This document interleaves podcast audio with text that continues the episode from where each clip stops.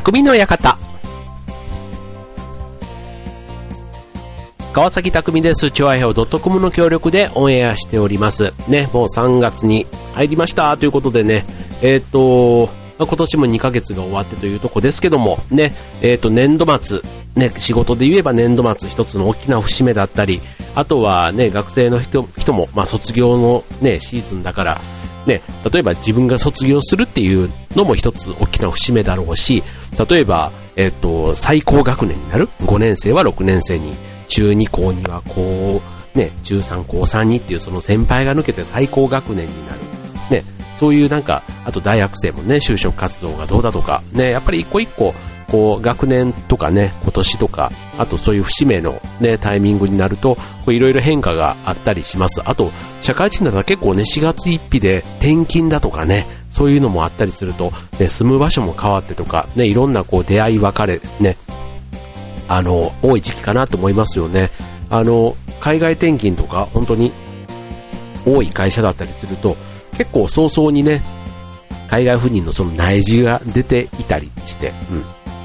だからあの、うちの子供のね、同級生なんかでも、もう春休みいっぱいなんとかちゃんが、あの、インドネシアに行っちゃうとかね、なんかそんな話なんかを結構早々にしてましたけども、だからもうね、えっ、と、当然引っ越しの準備だとか、ね、そんなその先の、ね、海外で、その語学だとか、もうそうだけど、ね、いろんなもう心配の種が尽きないですよね。うん。でもそんなね、えっ、と、3月は、うん、えー、僕の誕生日、誕生月があるんです。誕生月は誕生日があるんです。ということでね、はい、まあ3月ね、えっ、と、意外と生まれだけで言うと、まあ早生まれのね、一番遅い月だから、結構3月ってね、あんまりこう、子供の時はね、いい思い出がない。うん。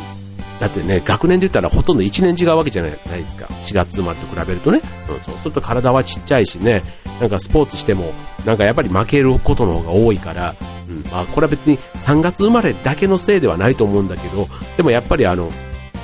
スポーツ選手でも、うん、3月のプロ選手って少ないらしいですよ。うん。やっぱりこうね、成長が遅い分、うん、まあ別に本人の問題じゃなくてね、生まれてるのが遅い分、ちっちゃい頃になんかそういうね、勝つ体験だとか、なんかあとはそういう成長につながるような体験をさせてもらえる機会、例えば、あの、同級生でレギュラーに選ばれるとかね、なんかそういった機会がやっぱりね、あの、4月から6月とか、その早く生まれて背が大きい、体ががっちりしてる、そういう子の方が体験としてはやっぱり多いから、うん、そういうプロとかになっていく確率も高いだそうです。うん、野球とかでもね、なんかやっぱりこう秋ぐらいまで生まれてる方が、うん、そういうプロになってる人は多いんだ話でしたね。うん。だからアメリカみたいにね、9月スタートだったりしたら、意外と3月ってね、そんな別にあの遅いわけではないので、うん。アメリカだったらまたもしかしたらね、9月からクリスマスくらいまでの中に、そういう第一線で活躍する人が多いとか、ね、そういうことなのかもしれませんね。はい。ということでね、えっ、ー、と、今週、まあ、テーマというわけではないんですが、まあ、月始め、ね、3月、年度末ということで、えー、テーマ3月でお送りしたいと思います。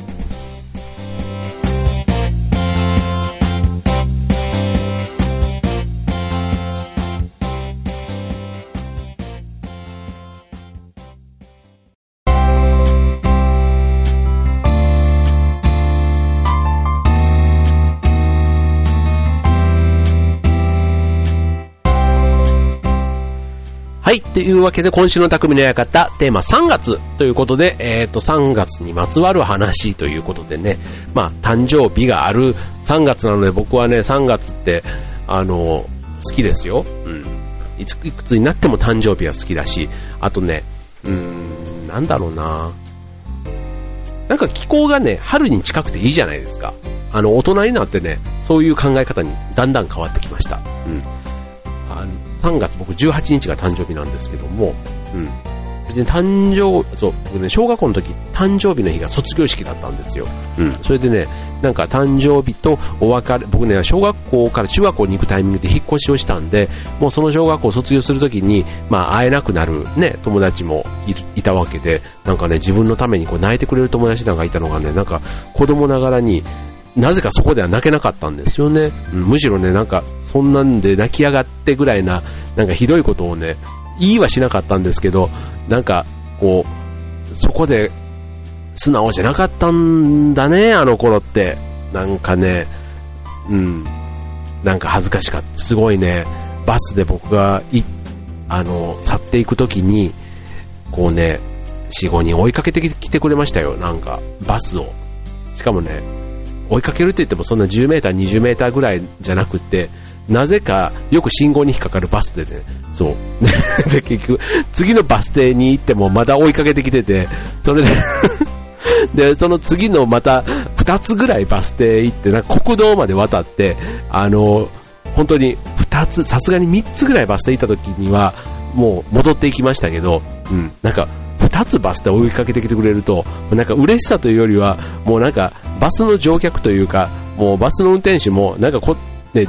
そのバスをめがけて走ってきてるのは明らかにわかるわけだから、そのバスに乗りたいのかなと思って結構バス停で止まる、止まってくれるんですよね。そう、もっとどんどんどんどん、その、停留所に誰も待ってなければ、通過しちゃえばいいものを、そのバスをめがけて走ってくるものだから、ね、お客さんとね、運転手は思って止まってくれるんですけど、当然そういう人たちは乗ってこないわけじゃないですか。で、ね、なんか、バイバイバイバイって、ね、こう、すごい手を振ってくれたのかななんか、わかんないですけど、当然帰れとも言えずに、でも帰れってみたいな、こなんか途中から言ってましたけどね。はい。なんかでもその時もね、うん、もうちょっと素直だったらなーって、うん、未だにね、あの、年賀状なんかは何人かと交換してますけども、はい。まあなんか、そんなのもね、なんか3月の小学校の時の なんか急に思い出しましたけど、はい、そんなのも一つ3月ですね。あと、うんと3月といえば、うんちょっとその前はホワイトデーがね、ありますよね。ホワイトデー。僕ね、ホワイトデー、あの、今の仕事で、結構あの、職場に女性が多いのもあってなんですけども、まあ、義理チョコをたくさんたくさんちょっとまたちょっとなんですけど、まあまあ、そこそこいただけるんですね。はい。ありがたいことに。まあこれはね、いいコミュニケーションの機会だなと思って、あの、ありがたくいただくんですけども、はい。まあね、これね、お返しがね、やっぱりあの、昔ほどその別に倍返しではなんだ、ね、そういうことではないんですけど、あの、やっぱりいただいた分、プラス、こう、職場の何人かで、こう、送ってくれたりすると、ね、その人数分に、もしかしたら1000円のものを10人で買ってくれたら向こうはね、100円で済んでるかもしれないけども、こっちはね、その、っていう感じ？そう。だから、やっぱりこうね、男はやっぱりバレンタインのお返しって、そこそこ、こう、懐をね、こうちゃんとね、こう、大枚はたいてるじゃないですけども、年に1回だったら、ちょっと羽振りよく言ってもいいんじゃないかなっていうのもね、最近ちょっと思うわけで、ホワイトデー。でもね、あの、ホワイトデーじゃない、あの、バレンタインの時にいただくチョコとかね、本当にいろんな種類というか、ああ、最近こんなの売ってんだ、なんて、すごいプリントしてあるやつとか、プリントって言っても、あの、プリン、チョコの上に、こう、金箔みたいなやつで綺麗なデザインがしてあって、うん、みたいなやつとか、もう本当になんか言うとキリがないんですけども、本当にチョコレート業界って、なんか、もう芸術みたいな感じですよね。うん。なんかそういうのがね、いろいろ、本当に、あの、なんだっけな、本当にデザイン、デザインチョコっていうの？あれ。なんか、うん。もうデザイナーがいて、なんかチョコレートを、もうチョコだけでもう見ても美しいみたいなね、なんかそういう作品に仕上げてあるようなものもたまにいただいたりするんですけども、それで、それだけでなんかすごいね、勉強というか得した気分になっちゃうホワイトデーだなっていう感じがしますよね。はい。ということでね、まあ3月、まあちょっと今、軽く2つほど話をしましたけども、まだまだ続く3月のネタでございます。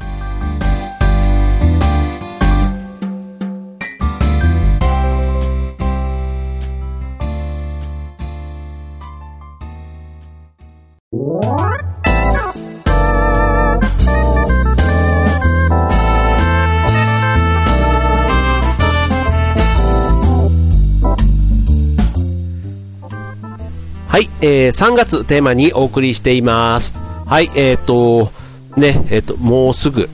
え東日本大震災、ね、3月11日、これはね、忘れちゃいけない、本当に、ね、えー、なんか、僕はあの、大阪にいた時に、えっと、阪神淡路大震災も1995年の1月にあの体験してるんですけども、はい。まあそこもね、大阪だったんで震度5とか5強とかそんな感じだったのかな。うん、でも本当に、あの関西ってね、当時は本当に地震がないって言われてたとこだったんで、そこで起きたあの地震は本当にもう、なんか地震っていうものが分かんなかったですよね。もうなんか地震なのか、もうなんか天変地異じゃないけども、本当になんかそれぐらいびっくりしたし地震でしたけども、はいまあ、東日本大震災もね、なんか思えば、あの時の揺れの体感というか、うん、やっぱりそれ以降もね、いろんな余震だとか、時々震度4ぐらいの揺れとかもあるじゃないですか。まあ、あの揺れの、なんていうの、この、気持ち悪さというか、うん、うん、なんかこう冷静にって思ってもやっぱりなんか冷静になれない、その揺れがさらに大きくなるんじゃないかって、ああいう不安感みたいなところがね、多分ちょっと正常な考えをこう失わせるっていうのかな。だからまあ揺れが収まるまでは本当にもう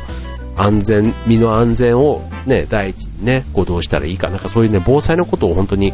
あの考える時期だななんていうのも一歩で思いますよね。はい。あの、よくね、年度末あの、道路工事とかがね、結構多くって、本当予算消化のためにやってんじゃないかみたいなね、なんかよくそんなこともね、あのー、一時期は言われましたけども、ね、今もまあ結構道路工事はね、確かにあの、年度末だからか、やっぱ多い気はしますけども、あの、改めて結構あの、当時の東日本大震災でね、この3年経って、ようやくね、工事に着手している街というか、ね、道路とかも結構ね、まだありますよね。本当にまだ、本当に震災の、例えばあの段差ができたね、歩道だとか、ああいったところも、やっぱりこう順番でやっていくと後回しになって、ようやく最近ね、あの、綺麗にコンクリートをまた、こう一旦剥がして、なんかね、敷き詰めてみたいな、なんかそういうこともね、えー、やり始めているとこですけども、はい。まあなので、まあ、年度末の道路工事でもね、何でもいいと思うんですけども、まあそうやってね、街を徐々に綺麗にね、前の通りに戻っていくというのって、とても大事なことだなぁなんて思っていますけども、はい。まあそんな3.11があり、えっ、ー、と、どんどんね、ちょっと日にちが遡っていくと、えっ、ー、と、3月3日、ね、えー、ひな祭り、ね、えっ、と、あります。はい、ありました。うん。ひな祭り、ね、うちは娘が2人いますので、まあ、毎年ひな祭り会というか、まあ、ちょっと親族をね、呼んで、まあ、ちょっとご飯食べてお酒飲んでみたいな、そんな感じでね、過ごしているんですけども、まあ、そういう集まるきっかけになる会っていうことではいいですよね。うん。うん。うちは、ほんと年に1回、そういうひな祭りっていう節目が、一応こうね、えー、集まるきっかけになってるんですけども、うん。まあ、いいですよね。うん。なんかそういう理由付けっていうの？うん。なんかそれ以外でっていうとね、まあ別にあの、クリスマスとか、なんかそういうのでもね、いろいろ集まればいいのかもしれないんですけども、うん、なんかひな祭りはね、あの、おじいちゃんおばあちゃんが買ってくれたひな壇とかをね、まあ見てもらうって意味でも、あの、来てもらって嬉しいなぁなんて思ってるんですけども、はい。で、まあそんなひな祭り。うん。あ、そうそうそうそう。この間ね、ひなあられを買ってきたんですね、子供たちに。で、まあ、子供たちも、まあ、当然食べるんですけども、僕ちょっと食べ、食べずに終わっちゃったんですけど、ひなあられ、なんか昔って結構、あの、なんていうの、なんか味がないあられ、うん、あられって結構ね、あの醤油味とかのイメージがあるじゃないですか。でもひなあられってなんかちょっと、なんか甘いけど、なんかこう、中、中が、なん？味があんまりないっていうのかな。なんかあってもなんかすごい中途半端な甘さみたいな、なんかそんなイメージがあるんですけども、今はなんかひなあられも随分美味しくなっているそうで、はい。なんか美味しいらしいので、はい。ちょっと今回、今年ね、旅そびれちゃったんですけども、はい。ちょっとね、なんか、それはね、まあこの、現代に売っているもので、あんまりね、まずいっても、まあ、元の味がそういうものっていうんだったらね、まあ、あとは、ね、それだったらまあ個人の好みの話になりますけども、大概のものはうまいですよ、日本のものってって思いません？なんか。うん。僕その海外ね、言うほど行くわけじゃないんですけども、やっぱり海外の人が日本のものを食べたら味は違う。例えばカレーとかね、インドの人が日本のカレー食べたら、これはカレーじゃないと。うん。言うらしいんですけども、ただ、あの、カレーと思って食べたら違うっていう風になるけども、カレーっぽい、なんか違うもんだと思って食べれば味は美味しいっていうね、そんな話をしてましたけども、はい。まあ、あのー、なんでカレーの話をしたのか、ちょっと、まあ、前、まあそういうわけでね、うん。あのー、ま、ちょっと話を変えましょう。なんか、カレーの話しちゃったから、はい。あの、去年、3月の、えっ、と、下旬にもう桜がね、咲いてましたよね、去年は。えっと、なので今年もね、なんか、ちょっと暖かかったり寒かったり、今週末もまた寒いと言われてますけども、うん、なんか桜も咲いてほしいなと思う反面、なんかこの異常気象、この間の2月のね、雪なんかも、あれもなんか30年に1回の、なんか、まあ大雪だったけども、ね、っていう風に言われてたじゃないですか。でもやっぱりあれもなんか異常気象の一つらしいですね。うん、なんかそういうね、異常異常ってもうね、春も夏も秋も冬も、なんか異常ばっかりだと困っちゃうなと思って。はい。なので、桜はね、今年は普通に入学式のね、4月の上旬にちゃんと咲いてくれたら嬉しいななんて思うわけです。はい。ということでね、はい。なんか、あの、まあ、学校の卒業時期というか、まあ、春休みがね、大学生とかだともう始まってたりしますけども、はい。なんか、ね、新学年というか、年度が変わるタイミングって、うん。こう気分はね、新年よりも、もしかしたら、新年度の方が気持ちが入れ替わるかもしれないな。例えば新入社員とかね、そういったのも入ってきたりするから、やっぱり組織というか会社とかにね、僕らが所属してると、やっぱりこう人の入れ替わり、活性化するなっていう感じがするんですよね。はい。なので、うん。まあちょっとなんかドキドキワクワクというか、うん、するそんな、えー、月のような気がします。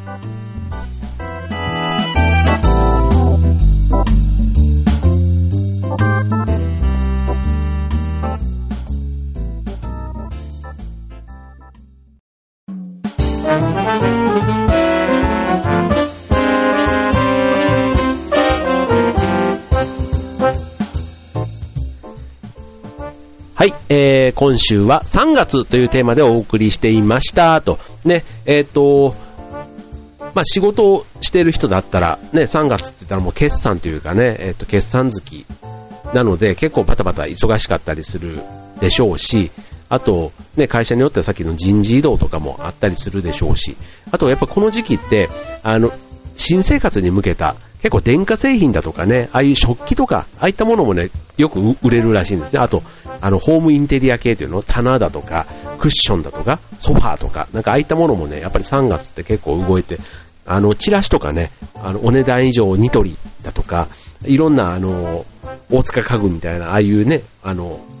大きなところか、メジャーなところから、ね、ちょっとしたそういう本当にホームインテリア的な雑貨屋さんとかね、ああいったところの結構チラシなんかも新聞に結構多いなと思ったり、あと電化製品とか、ね、そういうのも、あの、いろいろ冷蔵庫から洗濯機から、ね、電子ジャーとかいろいろあったりすると、あ、なんかうちのや電化製品もそろそろ買い時かななんて思ったり、うん、あとは、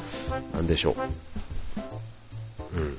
なんかそういうね、ちょっと入れ替わり、ね、物も人ももしかしたら入れ替わる、そんな時期のような気がしますよね。あと3月、ね、ちょうどあの、ドラマとかね、えー、テレビなんかもちょうど番組改編があったりします。ね、えっ、ー、と、笑っていいとももそういえば3月でね、終わっちゃうとかっていう話もね、ありますし、こう、いろんな、まあ当然4月からまた新しい番組が始まると。ね、なんか、こうお別れというか、ね、終了するものもあれば、新しくね、芽が出る、ね、始まるものもあってっていうことで、3月、4月、うん、なんか、こう、思い出に残りやすい、そんな月なのかもしれませんね。はい。ということでね、えっ、ー、と、今週は3月ってちょっとね、あの、バクとしたテーマでお送りしましたけども、ね、3月のいろんな行事、ね、振り返ると、多分ね、皆さんの思い出の一つや二つ、ね、3月っていうね、その月に起こった出来事、多分振り返れば、意外と多い月なのかなっていう気もするんですよね。うん、生まれる人こそ少ない、ちょっとレアな感じで言われる3月ですけども、皆さんの心の中に残る思い出の順番でいけば、もしかしたらクリスマスとか、お正月とか、8月の夏休みとかっていうところにもしかしたら匹敵するぐらいね、3月に思い出のある人って多いんじゃないのかなっていう気がしますね。えっ、と、まあ3月始まったばっかりですけども、ね、僕はね、今週末、実は白馬にスキーに行ってくるのです、ということでね、年に1回のね、グダグダスキーなんですけどね、はい、怪我しないように帰ってきたいと思います。ということでまた帰ってきたらお会いしましょう。今週の匠の館、ここまで。バイバーイ。